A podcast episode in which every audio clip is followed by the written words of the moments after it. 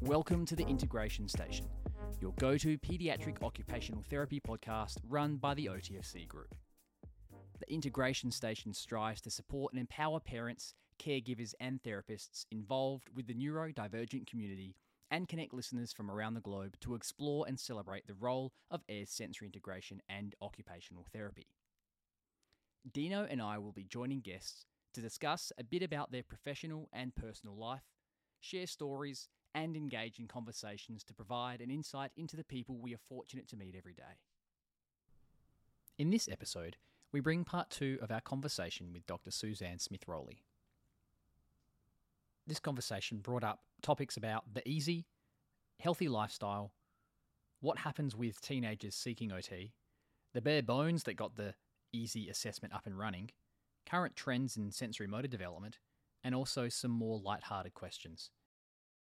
Well, it's going it's obviously going to be more accessible to um, to a, a, lot more therapists um, and and financially a, a, lot more accessible as well because the the the SIPT is is is very expensive. So this will hopefully again open up even more opportunities for you know more more I guess more thorough and rigid um, assessment in sensory integration, and and that hopefully will also propel and fuel further you know research and studies and and bring the data forward even more um, and that evidence further, which will be fantastic. We oh, we welcome that, don't we? We're like always Absol- absolutely. I think the more that we can use, particularly in Australia, I know we touched on it last time, is um, how we can increase the the the, you know the, the viability of, of an SI based assessment being used as as a gold standard. I mean, we see it as a gold standard, but but there are other assessments that are used here more more frequently, and um, you know we've used them too, and we just see the the deficits between those and and the ones that are ASI based. Um, and I think the EASI is just an, an excellent thorough, comprehensive assessment that just covers it all. And I don't know why everyone wouldn't just be doing it. Yeah, well, that's our hope. Um, yeah, and to make it accessible and, and in lots of languages. And um, we, you know, Kelly Albright, who works with me during our assessments, we've started to give a few of the EASI um, tests in in addition to the SIP, like the ocular motor and praxis test and the the bilateral integration test and the postural control tests, which are not necessarily duplicated in the SIP. Um, also the sensory reactivity test and it's and it's just really rewarding because the scores are coming back um, reflecting uh, what we kind of would imagine mm. would happen you know in terms of good postural control bad postural control you know and um, yeah so it's fun to see the scores come back and be uh, relevant you know so so the sip was always so amazing in um, the sensitivity to detect these issues that that often go unnoticed. And um, you know, I trusted the SIPT. You know. Yeah. We're, yeah. We're hopeful that, that, we can trust those EASI scores too. Yeah, absolutely. Um, on on that then, normative data differences. So did did you note from and I don't know if you know some of the normative data from from the SIPT, but did you note any differences between that from the SIPT compared to the EASI? I guess what I do hear anecdotally and also in, in research is that children are getting more intelligent or more capable. Has that shifted the the normative data information in, in, in the EASI? That's interesting that they're more capable, more intelligent. Um, you know, my experience is that typical children are having more lags in their sensory motor development. I think some, not necessarily because of neurological dif- differences, but because of environmental exposure and then the technology that they're kind of addicted to screen time. And so they're not getting those opportunities to go out and do those really normal sensory motor um, play activities that might be more common in in Australia maybe than other countries. But um, so so what we were feeling is that that the norms were a little lower than they should be. Right. You know, the kids should be doing a little bit better, and of course, then your yardstick, you know, your expectations are lowered if the normative data is lower. But the, the good news on the EASI is we have normative data from all over the world. Now, we don't have it 100% analyzed, but we have looked at differences in countries. Um, and so far, not not enough difference to uh, to be worried. So we were able to collapse those um, those data. But I think in the future that would be a really important question to see. You know, is there is are there different normative differences depending on on lifestyle, um, and are the kids getting better or worse? I think that's a that's a question we don't have the answer to right now.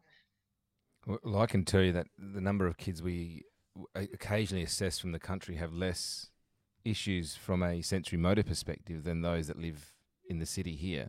And I think a lot of that has to do with their lifestyle. They're, they're out and doing things, riding motorbikes from five years of age, working on you know family properties, and a lot of the children in and it's similar all over the world where they have um, technology or access to technology is that they are it's it's environmental. They're just lazy, and so they their tone doesn't develop. And once the tone and the posture doesn't develop, then all these other issues come. And then by six and seven, we're looking at, you know, first two years of schooling life, and they're struggling, and and we're going way back saying, well, we can't work on handwriting until we actually work on all these other little bits and pieces first. And sometimes that's a bit tricky to um, to explain to parents.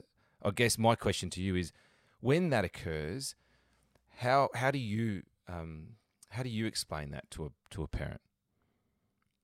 Well, you know, I do go with lifestyle as, a, as an occupational therapist. You know, I kind of go back to occupational engagement, try not to use too much jargon with yeah. families, but but looking at lifestyle and healthy lifestyles and and of course a healthy lifestyle of the child starts with the healthy lifestyle of the of the adults so if you've got very sedentary adults or adults that are spending maybe for their work even lots and lots of time on the computer and not getting up and then their then their recreation is tv they're they're not you know they're not going to have those opportunities but but that that leaks into all aspects of health you know even diet and exercise and obesity and you know general strength and stamina. But let me tell you one thing you know at, in the ISIC Congress we had um, Einat Gal from Israel, who presented data on praxis measures, and she had a very surprising and in- interesting finding, which she found that the the children in the more um, urban areas did better in the praxis measures than those in, in more rural, and sh- she had a different uh, differentiation. Um, in her groups, which you'd have to look at her her results, but she felt that it had to do with the amount of enrichment that children were receiving in the um, in their urban areas versus the other group which um, so so that's also interesting you know what what is it about you know the cultural sensitivity um, and and lifestyle i think we don't we don't know that yet did she did she allude susanne to what enrichment they were receiving in those in those urban areas that was maybe different to what yeah and it was based on on i i think uh, re- religion. I mean, I'm I'm not so sure, mm. Um, but you know whether they were more fundamentalist um, or or not. But um, yeah, so um, I, am I'm, I'm not really sure, but it was an interesting finding. She will publish on it, so um, so I think that's also interesting. What what kind of activities, those kind of after school activities, sports activities, music activities, those sorts of things, that's enrichment things that that children um, have access to where in some communities maybe those aren't available.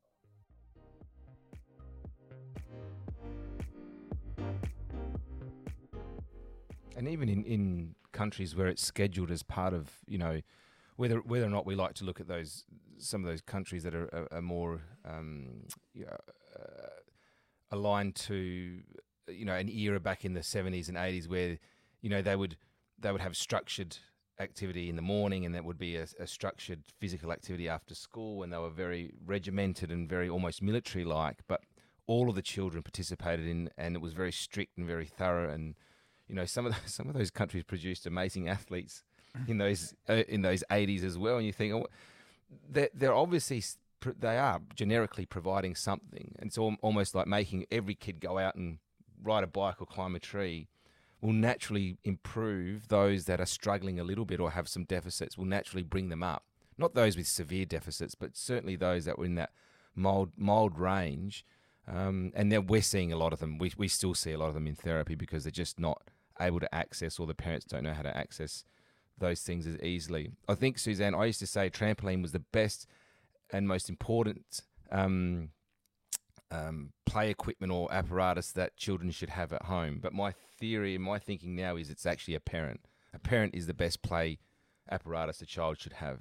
Because if without that parent and teaching and doing things exactly like you're saying, accessibility and, and modeling, then long term those things aren't sustained and, it, and you don't get an opportunity to go back over that time, do you? You don't really get the, the chance to go back and do these things when you know they're 15 and 16 or 17 yeah and it's it's values too like okay what do you what do you have to get done? And and i know for my kid i i raised three children they're adults now but you know it's like they were strong and healthy and i had to get them out of the house. Okay we got we've got to go do something physical because otherwise they were bouncing off the walls and smashing each other at, ho- at home just for fun. So um, but that was also within my value structure you know like okay well let's go out and let's okay let's go ride your bike. Let's go to the beach. Let's go do let's go to the park. Let's let's go run around and you know work off some of that energy. Uh, but it was a it was also a value and that was more important to me than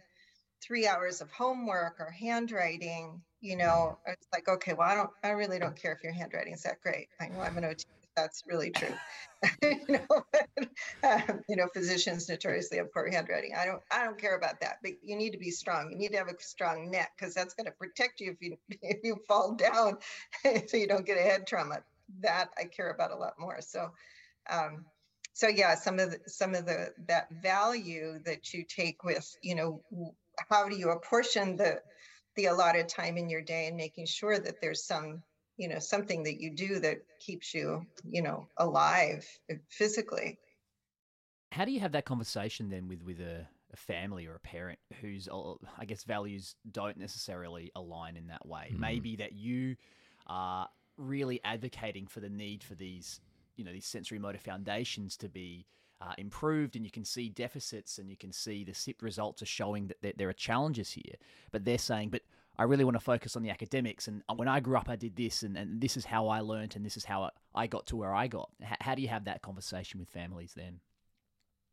Well, I mean, I do talk about values and, and also general health. I mean, by if if a parent has actually come to me for an assessment, my, my assumption is they're they're looking for for some some answers. Mm-hmm. And so, you know, I will try to reflect on what's going on now. Well, okay, this is what's going on now, and it's not really working because you're here for this, this, and this.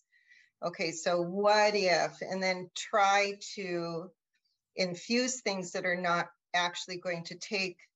I mean, it, it is parent directed, but maybe they get a teenage babysitter to come and mind the children for an hour and a half while you make dinner who's willing to go out and do the outdoor play and supervise but they're more energetic and you know so try to think of ways or you know putting some of the these kinds of things like a trampoline which i think is uh, honestly a bit controversial um, just because of the risk. Um, so if you know, but if it's done well, I mean, I I still have a trampoline in my backyard um, with a net around it. I mean, nobody got seriously hurt you know nobody fell off no head trauma no no trips to the hospital based on the trampoline that's been here for 20 years. So um, but but yeah and so putting some of those pieces of equipment even like getting rid of the furniture in the bedroom and putting the the you know the mattress on the floor and letting the kids jump on the mattress you know on the floor and get rid of the bed frame. So that's less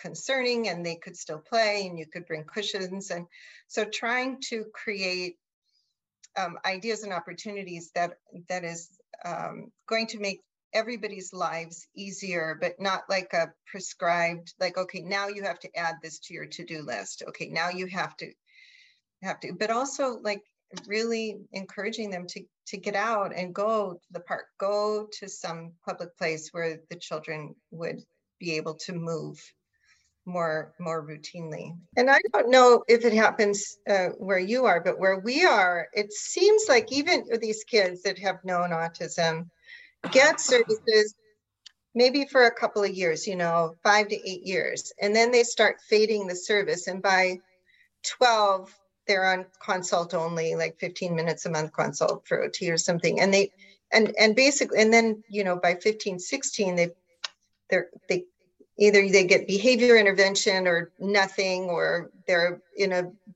more restricted kind of care in terms of their educational environment but they've kind of been written off. And i i have a case like that right now where he he had ot when he was five to eight.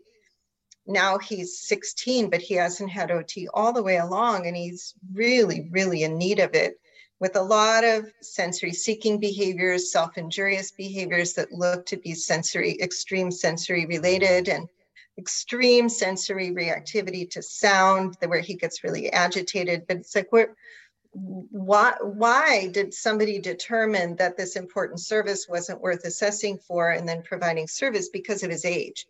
And to me, that's, you know, that's a, you know, it's an ethical dilemma as well. But these, but we have, but time and time again, our older kids are are just like, no, we gave that service when he was little, and now he doesn't get it. Well, we're battling with a with a a funding model that is probably about eight years into um, into existence, where they at one point determined that the funding for young people would start to change at about seven years of age, and that significantly reduced. And there wasn't any research or any um, consultation about why that happened. It just happened, and so we we still have a lot of families who are who are now you know, in have young, you know, young adults and, and teenagers who are able to access funding, but it's at a reduced amount, and then having to fight and continue to fight, and then seek legal support to increase the funding as well. And I think because there's a lot of there are lots and lots of people that require um, support now. You know, go back 20 years ago, Susanne, and there was no funding at all for any child with a disability outside of the traditional um, if they had CP or a physical disability, um, they certainly were able to access a service um, and it was funded. But, you know, lots of um, uh, other, this funding model opened up that opportunity for lots of, um, of other people. Um, but then they're, they're always reducing and changing and it's being modified and, and it, there's always this constant battle. And I think um, the opinion is that there isn't a great deal of change that can occur after the age of seven, is what, what we're hearing, which we disagree with wholeheartedly. So it's always a constant battle for us. Do you have the same sort of funding models in the US? And obviously, your health system is a little bit different, but how, how does that work in, in the US? Well, the funding funding models are, are really challenging here in the US um, because prior to age three, um, children who have uh, disabilities, identifiable disabilities, like you said, you know, not just cerebral palsy, but, you know, significant developmental delays, uh, genetic disorders, um, they might go into, uh, a, you know, the state system that will provide funding for early intervention. So, so that, and that's really variable state to state in the United States. In California, we're, we're pretty good about that and then at age three it gets shifted to the school system so then the school system but all of those services have to be educationally relevant so then you so then you start this two-tiered system which you could go to your private insurance funding agency but then it has to be medically ne- necessary and much of that gets into just ADL training. You know, are you able to eat and hold a spoon and put your pants on and go to the toilet? and then educational it, uh, reductionistically sadly it's a lot about handwriting so i don't know why handwriting get your pants on those seem to be really important to people but there's such a whole range of uh, in terms of the scope of service that gets to be neglected and then there's this debate is that medical or educational and i think mm-hmm. that's a mm-hmm. ridiculous debate and then you have private funding which you know then yes, people with resources are able to access that, but it leaves a huge, huge swath of people in need that can't access any services at all. So, um, and, and there's no guarantee, you know, so there's no pot of money that unless they go to mediation and they get a, you know, get a service package, you know, as as part of the settlement. Um, there's no guaranteed funding for any of these services unless you have that IEP. So, so really, right now the the primary burden is is on the um, the school districts, um, or if families have insurance, then but that's minimal. It wouldn't cover a lot. Would like we our private health insurance schemes. There's there's not many health insurance companies that cover a great deal of the, the therapy costs anyway. Like we're looking at about sometimes only twenty percent of the fee that's covered by private insurance, and that that's prior to obviously um, this initiative. I don't know how we can sustain the initiative that we have that provides the amount of funding that we do for the, the families that access or the range of uh, clients that access our services. But you know, it, it's existed now for eight eight or nine years. So you know, they say it's. I, I predicted it would it wouldn't last more than ten years, but it's it's seemingly going to last a bit longer than that. So from that perspective, we're lucky. We're very lucky that we have a population that can that's that's you know quite small in comparison to many other countries, and and we're able to provide that for um, you know, for the families in need. It's it's amazing how many families try to move to Australia to get access to those services as well. Well, and what we need is some longitudinal studies that show that early intervention changes the trajectory of health over the course of a life, which I, I believe that's true. Um, there's some studies, not specific to OT, that shows that. Um, and I think, you know, that you know, and that has to include the health and, and well-being of the family, you know, so then, you know, you're looking at long-term reduction in health costs for, for the caregivers as well as the individual if if those early intervention services are effective. Also the cost to the educational system and, and you know, there's other costs, but um, yeah, so hopefully that will will sustain itself. We, we certainly need more of that and but then i also think that these vulnerable periods i think there's a vulnerable period in early childhood there's a there's vulnerable periods in childhood there's there's a very vulnerable period in adolescence and then you've got this big drop it, it's it's a big cliff between the end of school and those services then and the black hole of adulthood which mm. then what you know, and then where do they go and what services? And there's just such a poverty of options um, once children leave the educational um, setting, even if they were well supported there in like what happens now. And and I think that even that that exists in in the the primary health sector as well. I was talking to a mum, and her young young man is 18 and transitioning to the adult service, and nobody um, there's been no smooth transition into that. It's basically you need to go now find all these people that work now with adults. We don't. That's not our field. And she's left saying, but surely there must be somebody who helps with that transition. And because we're now we're helping with that transition because we think, well, there's a gap that's that's not that's missing, and it's not. You know, it's it's it's quite um, well in some ways it's quite traumatic for them. They're revisiting back when they were their child was younger and they were needing to access services and finding the right professionals, and now they're going through that again. And it's it's you know it's quite discouraging to think that we don't even have a system or a service like that in place that that should be providing that for those for families with you know children with quite significant needs. But it is what it is. Suzanne, question for you. Um, we're going to give you theoretically only ten million dollars. we say 10 million, 10 million US, probably a bit more. Ten million US because wouldn't ten million Australian wouldn't give you too many US dollars um, to spend. Okay, um, and in a professional way, not a personal way. We get this is professional.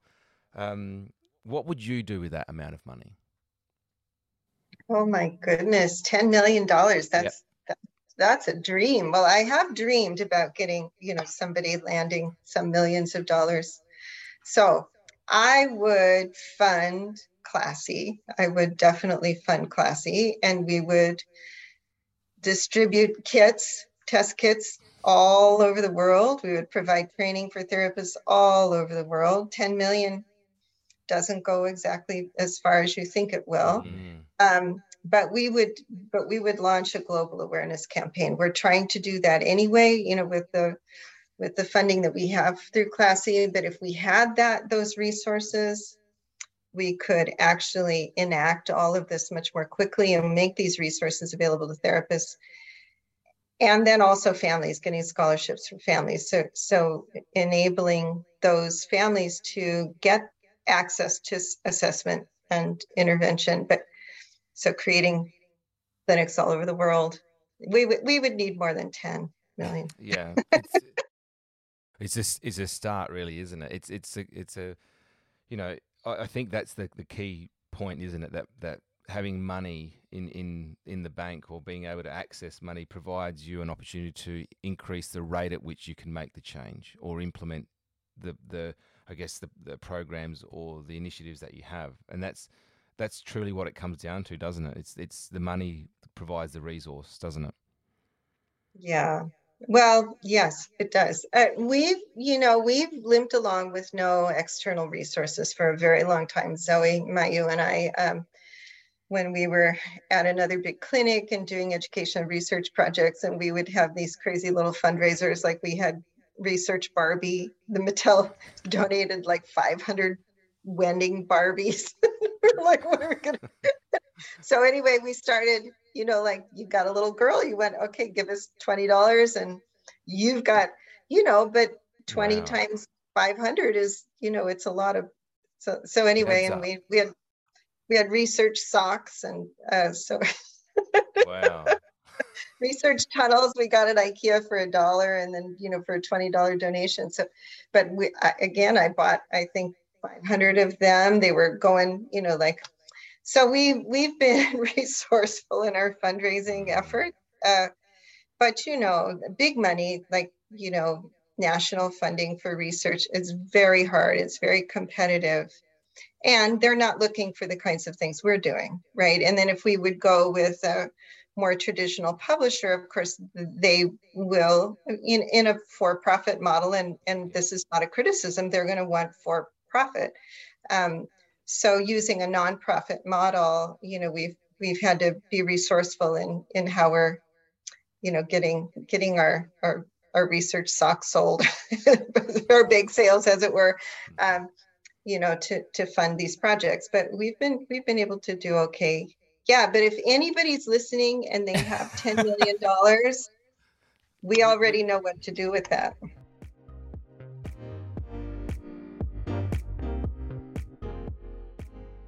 I had a conversation with my wife the other day, Michelle, about that. I said, "What would if we had access to, or we were we received know, millions and like I'm talking hundreds of millions of dollars I think I would, in part, make it accessible uh, without any cost to all of our current clients. I'd make them continue to have therapy free of charge, but put so much into research and, and you know building facilities. Like that's a passion of mine is creating spaces and, and building new designs and being out. But you need money. You can't build you know the the types of practices that we build without a, a significant amount of finance, and it just takes years to accumulate that to then re uh, you know reinvest that into the practice. And I, I, going back to that point, money just makes it move so much faster, and you could, we could get so much more done, and then bring that model and and you know bring it and distribute it overseas and show people how much it works because you know we really believe that particularly the service that we provide for the adolescents and and um, teenagers is is so um, complementary to the mental health system, and it's, it's, just a new way of doing things. And it's it's amazing to see four years down the track some of the results that we're actually um, achieving with our young people. We just need someone to put some time into the research. That's what we're missing. Well, this is the question I'd ask then, Susanne. You've got an elevator pitch. What's your elevator pitch for SI and and uh, getting it in that sort of global global sphere? You've got a, a businessman who's got hundred million dollars. Let's say. What's your elevator pitch? Well, right now, I mean, we're in a really good position because we have over 50 years of research. Um, we're being acknowledged by many external organizations as being an evidence based practice. The incidence of children with sensory integration disorders is going up. I mean, it's not going down. In, you know, comor- comorbid with other diagnoses like autism, uh, ADHD, uh, genetic disorders like Downs, blindness, hearing impairment, learning disabilities, you know, so within all of, and then those with without other known diagnoses. And, and we think that if we uh, assess and treat, that we can ameliorate bigger problems, including social problems down the line. But we need we do need more funding. We need more awareness. We need people doing the evidence-based practice, so not just sensory whatever. Mm. Um, so just you know uh, things that give a superficial nod to sensory, like oh we do sensory, we gave a questionnaire, but really it's behavior. I read a report like that yesterday that was irritating. Um, so why did you give a sensory questionnaire if you were really thinking that everything's behavior. Where's your behavioral data? There's no behavioral data. So, but no, the sensory questionnaire that you gave is actually showing sensory concerns. So, so people who who really understand what they're doing, um, yeah, and that's what we need. And and then we need more more um, more opportunities for people all over the world, not just first world, but all the all the world. Mm-hmm. Absolutely after all this time, do you still watch children play? Do you do you just watch children for the joy of watching them do stuff? Absolutely, yeah, yeah. I mean, wherever we are, right? I mean, I, I was just with friends of ours that are coming to see the baby yesterday, and they go, "Oh man, UOTs, like you can't even you can't even sit with a cute little baby and just say they're a cute little baby. You have to say, oh, they're regulated." Look uh, at that control. Look, she she's mm. shifting her gaze from right to left. she's showing showing social regard.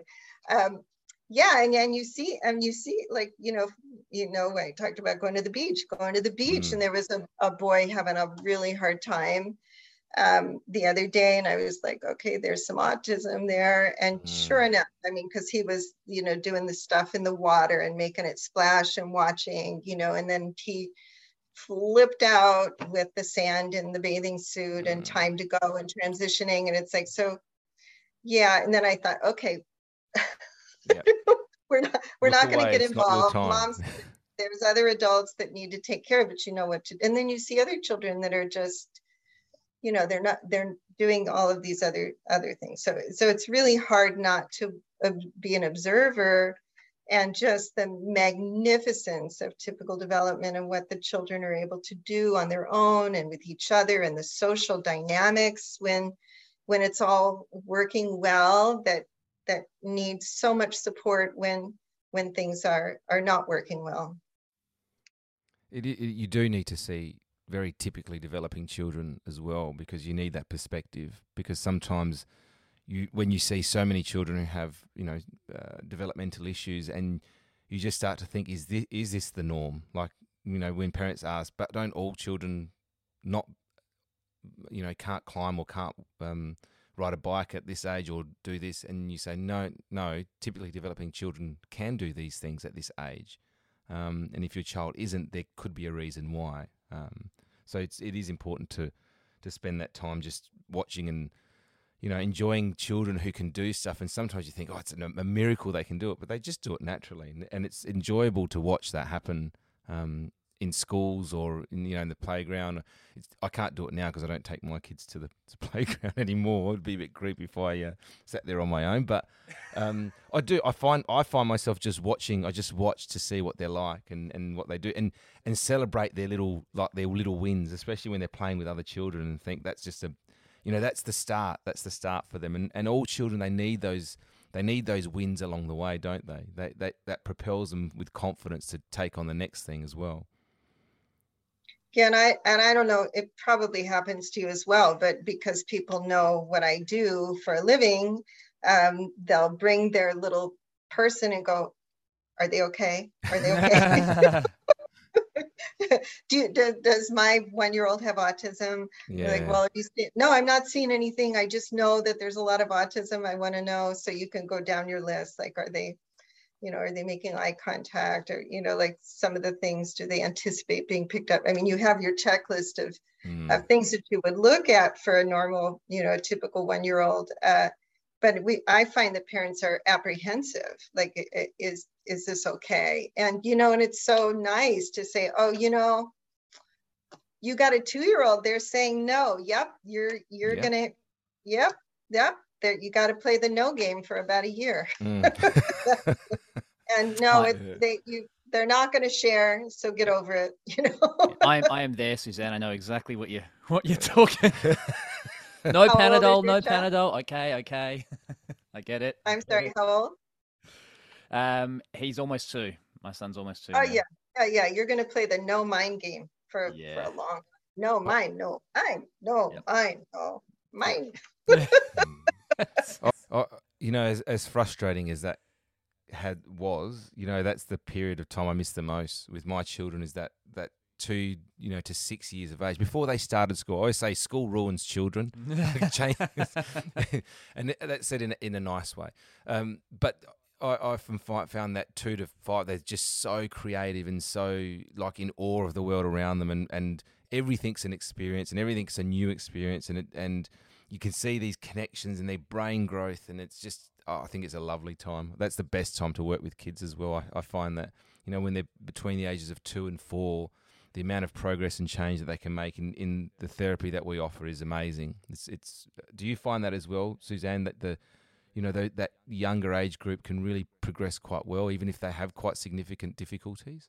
Oh yeah, I mean it's just amazing. Well, you know, I worked with children who were blind for 15 years at Blind Children's and they were zero to six years. You know, so so fresh out of the hospital and then up until six years and and we they just blossomed just absolutely blossomed you know and i know there were varying degrees of of difficulties you know and varying degrees of sightedness or not but it was so reward it was the most rewarding time in terms of being a treating therapist mm. uh, that i had because the kids just grew and grew and grew and responded so well to what we had to offer.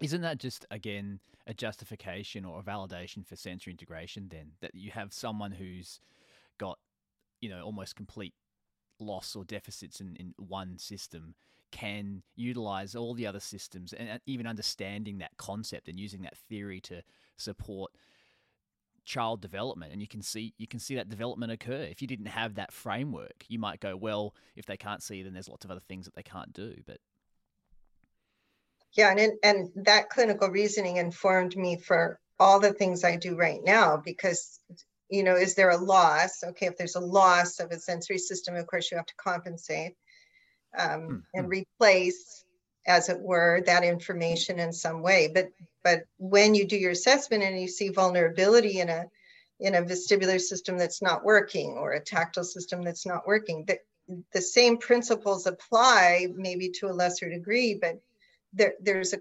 compensation. So what information is that person going to use to do those same things? Because you still want the child to you know find you know who's blind to find things on a playground and to find their way to the bathroom. I mean this same, open their own containers so things that we might consider visual motor um, but they're doing it tactually or auditorily. But it's the same thing with people who have a vulnerability in another system. You have compensation compensation or, or replacement. Now maybe there's more of a capacity to build those um, you know, neuronal pathways to reinforce that if it's not totally broken.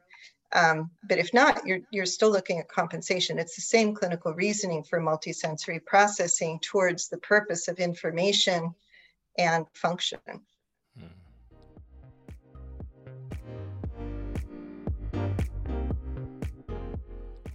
Susanne, um, I would like to ask you a question. If you had to look back on your career and, and think there's one thing that you would change or alter in in that time, what would it be?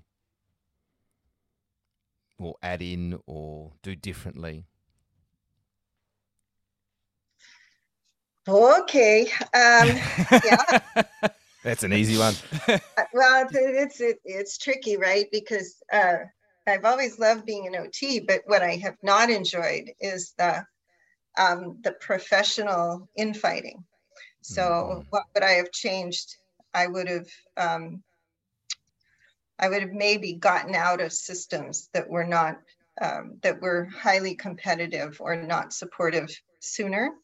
Um, so yeah, I mean, it took a long time for us to create our own thing and really be fully in charge, you know. So um, so so maybe, but you know, I you know, you learn your lessons all the way along. So I think none of that is regrettable, but just um, I, I, I really honestly these days I don't have any time for anybody who's really um, very uh, professionally driven to be to be so much better and get awards and all of that stuff. Yeah, yeah. We don't have time. There's no time for that. Um, so yeah. that's a good answer. I, th- I think that's what's what really draws well from our perspective. What draws us to the using well being associated with CLASI is that there's a there's a feeling that there's a there's a purpose behind what you're doing. Like it's not a money driven purpose. It's a it's a it's really at the true essence of providing services and improving the the I guess the practice of what we do and and providing that opportunity for many therapists all over the world. And and that's and I often think about that when when we are um, you know paying for our staff to train or we're we're putting kits together or you know even when it was mentioned how much it would cost to be able to access the platform to have the, the EASI scored. I said, oh, these guys are very, very poor business. Very poor business. But in in the long run, that will that will be your legacy, and I, I think that's that's really important to take from our perspective. Is that we really, and I wouldn't be alone, and Michael wouldn't be alone in saying how much we appreciate that that opportunity to, continue to provide, you know, quality assessment and intervention and training for you know, that really helps our families um, and you know drives our business as well. But we we certainly have the same model of reinvesting that money back into the into the business and improving the quality of services and and the and the facilities we work in. So, you know, you might you might not um, end up buying that island somewhere, Susanne, but you certainly will have changed the lives of millions of millions of people along the way. Oh, thank you. Well, you know, and I I have benefited. I mean, uh, let's let's be serious. I, I support my family from my job in OT, and I have I've been able to travel all over the world through the expertise I have in sensory integration. So I, I have personally and you know profited and benefited from all of this. But but but more, you know, but even more importantly, like when you think, you know, because I'm on the, you know, I'm a, a on the end slope of my career. I'm not in the beginning. I'm not in the middle. I'm, you know, which I, am I'm, I'm not quitting yet, but, no, no. Um, but, but you know, Dr. Ayres had such a good idea. Like her, her, her concepts are so solid and so relevant. And for me, it would be such a, a disaster for this to die with those of us who studied with her mm-hmm. without without being able to um,